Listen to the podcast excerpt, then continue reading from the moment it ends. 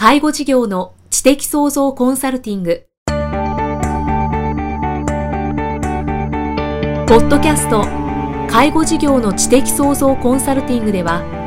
介護事業サービスを充実させるヒントはもちろん介護事業特有のマーケティングや数字を具体的にするアカウンティングの知識を身につけていただける番組です。番組では脳の専門家である長谷川芳也がビジネスにおける脳の使い方もお伝えいたします。このポッドキャストは成熟期衰退期に向かう介護事業を継続発展させるためのノウハウを提供する医療法人ブレイングループがお届けします。こんにちは、生きみえです。介護事業の知的創造コンサルティング。今回は第125回目となります。長谷川先生今回もよろしくお願いします。よろしくお願いします。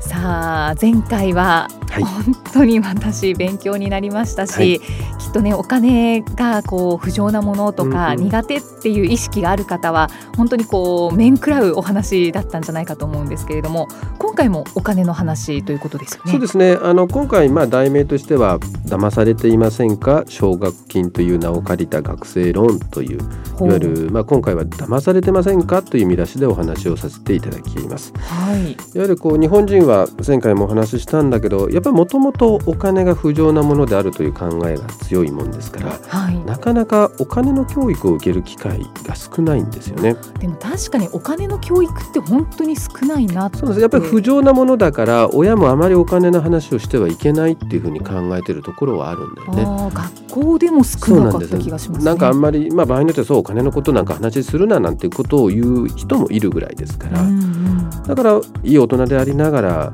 変な話お金の知識がないばかりに騙されて損をされてる方って結構いるんですよね。うんはい、最近知った一つに奨学金というのがあるんですね。は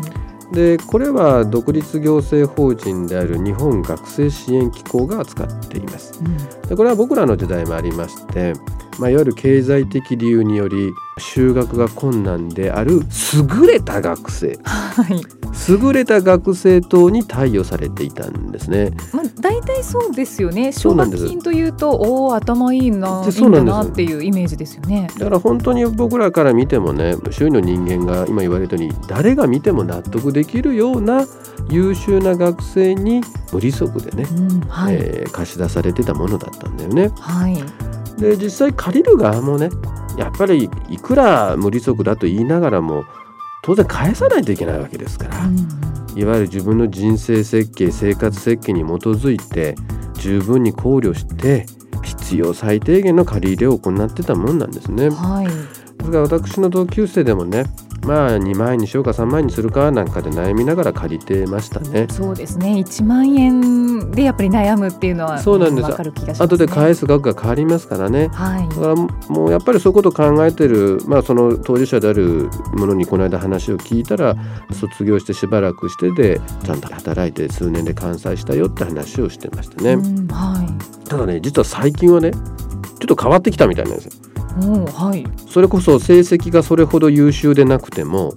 いわゆる3%を上限とした利息で、はい、結構長く借りてる方が多いそうですね。利息がつくんですね。利息もつきます。うん、それも3%を上限とした利息ですから結構な利息です。はい。で中にはね月額8万円。時にはそれ以上の多額な十何万っていう額を借りてる方もいるそうなんです。へ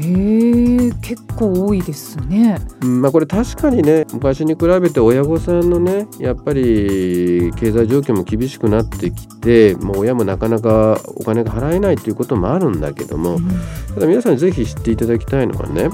金利3%で月額8万円を4年間借りて、はい、卒業後20年かけて支払うと総額いくら返すかっていうことなんですね。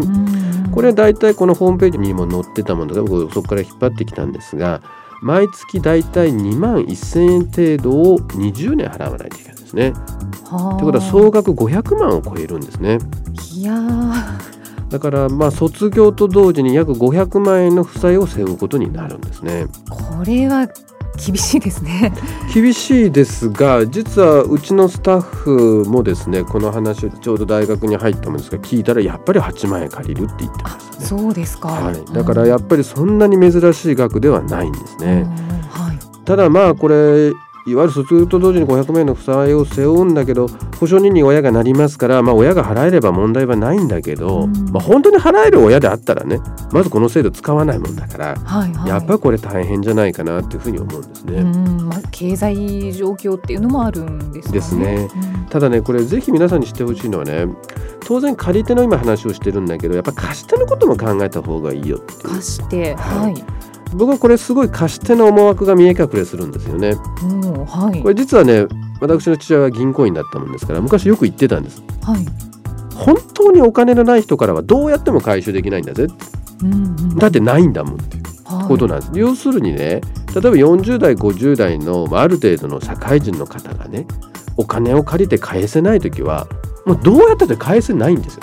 だってないんだもん。うんうんで当然その人たちの親がいるわけじゃないしって返せないんだよね。はい、ただこの奨学金という名のローンはねいわゆる学生イコール子供だもんだから本人が返せなければ保証人である親がいるもんでなんとか取れるんです。なるほどだから貸し手としてはちょっと気のない言葉で言うと取りっぱぐれがないんですよ。はいはい、それでいながら3%が上限ですから今の時代なら結構な金利が取れるわけですから正直貸し手としては美味しいんですよ。なるほど。学生に貸すということは。取りっぱぐれがない、要するに金融機関として一番困るのは取りっぱぐれなんですよ。そうです、ね、金利がどうこうじゃなくて返せない人間がいるのが一番困るんでね、はい、そういった意味でいくと取りっぱぐれる頻度が極めて低いのがこれなんですね。はあまあ、話を戻すとね、はい、じゃあこんな風にしてお金を借りて学校に通ってじゃあ本当に最近の就職なん考えて就職できるの、うん、今だいたい平均80社ぐらい申し込んでもなかなか就職できないって言われる時代にね、はい、でそして本当に20年働き続けられるの？女の人だったらさ、はい、結婚して妊娠して出産の際どうするの？そうですよね男の人たちにしてみればさ、はい、君と結婚しようと思うんだって言った時にごめんなさいでも私500万円の負債があるのって言われた時にえ？どう思うんだろう旦那はねという。ですね。まあ、やっぱり結婚もちょっとこう踏みとどまってしまう可能性も。ちょっとそれ身をきれいにしてからにしようとかねことになるかもしれないわけですよね。はい。ただそうは言っても現在日本学生支援機構は約118万人の学生等に奨学金を貸与しています、はいまあ、累計では約936万人に上りますからまあ、教育の機会均等および人材育成にはすごく貢献してきたんだと思うんですね。うんはい、ただ奨学金は貸与が終了した後には必ず返すことが原則なんです。そうなんですよね。でその返したお金がさらに後輩の奨学金として活用されますから確実に返還する必要があるんです。はい、しかしやはり先ほど述べてきたようにねやっぱ本人さんが返したいと思っても卒業と同時に就職できないって方がいっぱい見えるわけだから。実は奨学金の返還状況を見ると、まあ、平成21年度のデータでいくと本来は返還すべき額が3983億円ある。はいのに対して797億円実質2割近くのお金が未返還となっている。で延滞のいわゆるお金が払えないということで支払いが滞っている人が約34万人いると、うん、これかなりの頻度なんですね。118万人に現在貸してるわけですから。そうですよね。でそのような状況を踏まえて日本学生支援機構では返還の促進に積極的に取り組んでいるんです、うんうん、取り付け業者じゃないんだから。実際どういうことが行われるかっていうと支払いが滞った場合は本人宛に機構または機構が委託した業者から返還の催促が行われます、うんはい、で再三の催促にかかわらず返還がない場合は強制執行さえ行われます。強制執行。例えば給料を払ってもらってる人は給料を差し押さえたりだとか資産があれば資産を抑えたりするということですよね。はいはい、でもちろん利用状況や延滞している返済状況によってはねクレジットカードが使えなくなったり、はい、住宅ローンが組めなくなる場合があるんですよ。これ別に僕が勝手に言ってるわけじゃなくてホームページ見たら全部書いてあります。あそうですか。僕普通の感覚で言ったらこんなん読んだら怖くてなかなか変えできんだと思うんやけどみんなきっと読んどらんのやないかな。うんこれだけリスクのある奨学金を極めて安易に現在では大学の学部生および短大生で34.8%、はい、大学院生で40.7%多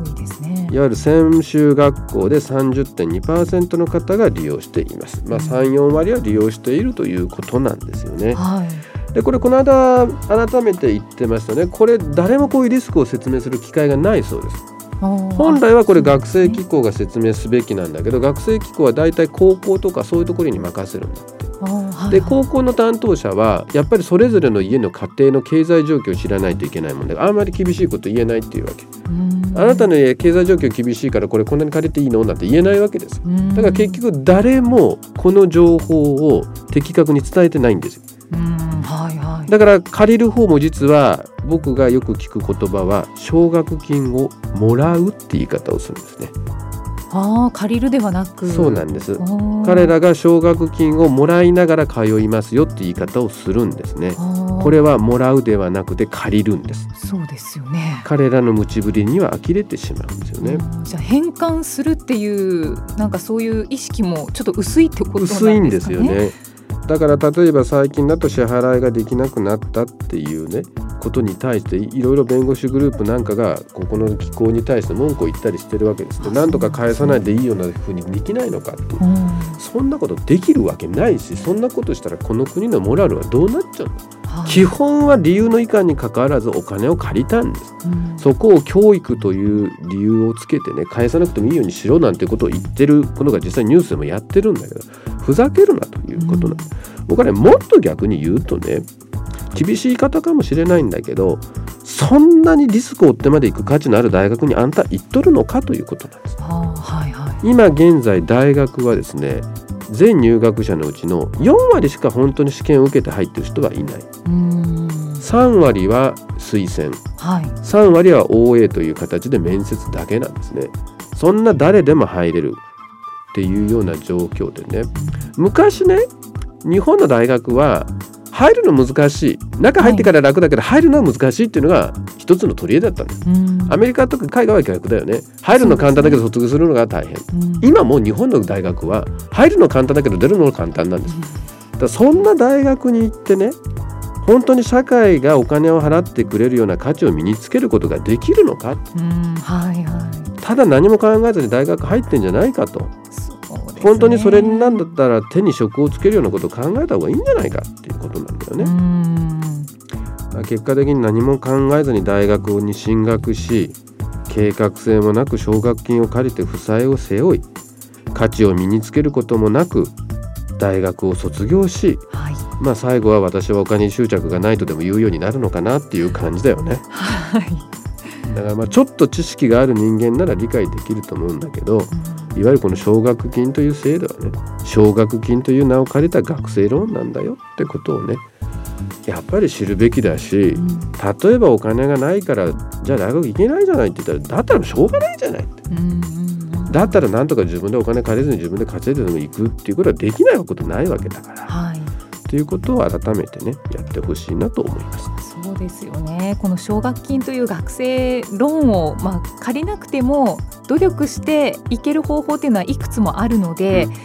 そこも踏まえながらの奨学金という選択もあるんだっていう考えにしないとなんかもう頼りすぎている感じがしますよね。なんとなくねこの奨学金というようなことでね結構苦しんでる人って僕は思うにはきっと他のことでもまた同じように騙されて苦労するんやないかなと気がするんですねこれだけじゃなくてね。元来こういうことを全く関わらずに行く人もいるわけです。パッと見て奨学金、はい、あこれ学生ローンねってパンと考えてもこれを使わないっていう選択をする人ってもやっぱりいるんだよね。だから本当はこういうことは昔からちゃんと教育を受けていればね本来こんな簡単にはまあ、仮にやむを得なくても例えば本当に最低限2万3万ぐらい借りてね、はい、やっていくぐらいあとは自分でアルバイトでもしながらというようなことをやるべきではないかなと思いますね。うそうですね、まあ、このポッドキャスト番組を聞いてくださっている方は、まあ、あのお子さんが高校生ぐらいの方もね、あのいらっしゃると思いますので、まあ、しっかりちょっと一緒にお子さんと考えつつ、はい、奨学金をどう利用するのかっていうのを考えていただきたいと思いますね。うんうん、えー、長谷川先生今回もありがとうございました。ありがとうございました。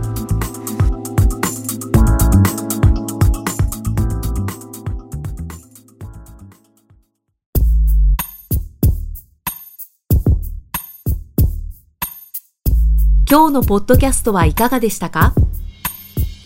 番組では長谷川義也への質問をお待ちしています。質問は株式会社在宅のウェブサイトにあるお問い合わせフォームからお申し込みください。サイト URL は http コロンスラッシュスラッシュ brain-gr.com スラッシュ zaitac http コロンスラッシュスラッシュブレイン -gr.com スラッシュ在宅です。それではまたお耳にかかりましょう。この番組は提供医療法人ブレイングループ理事長長谷川義也。プロデュースキクタスナレーション生きみえがお送りしました。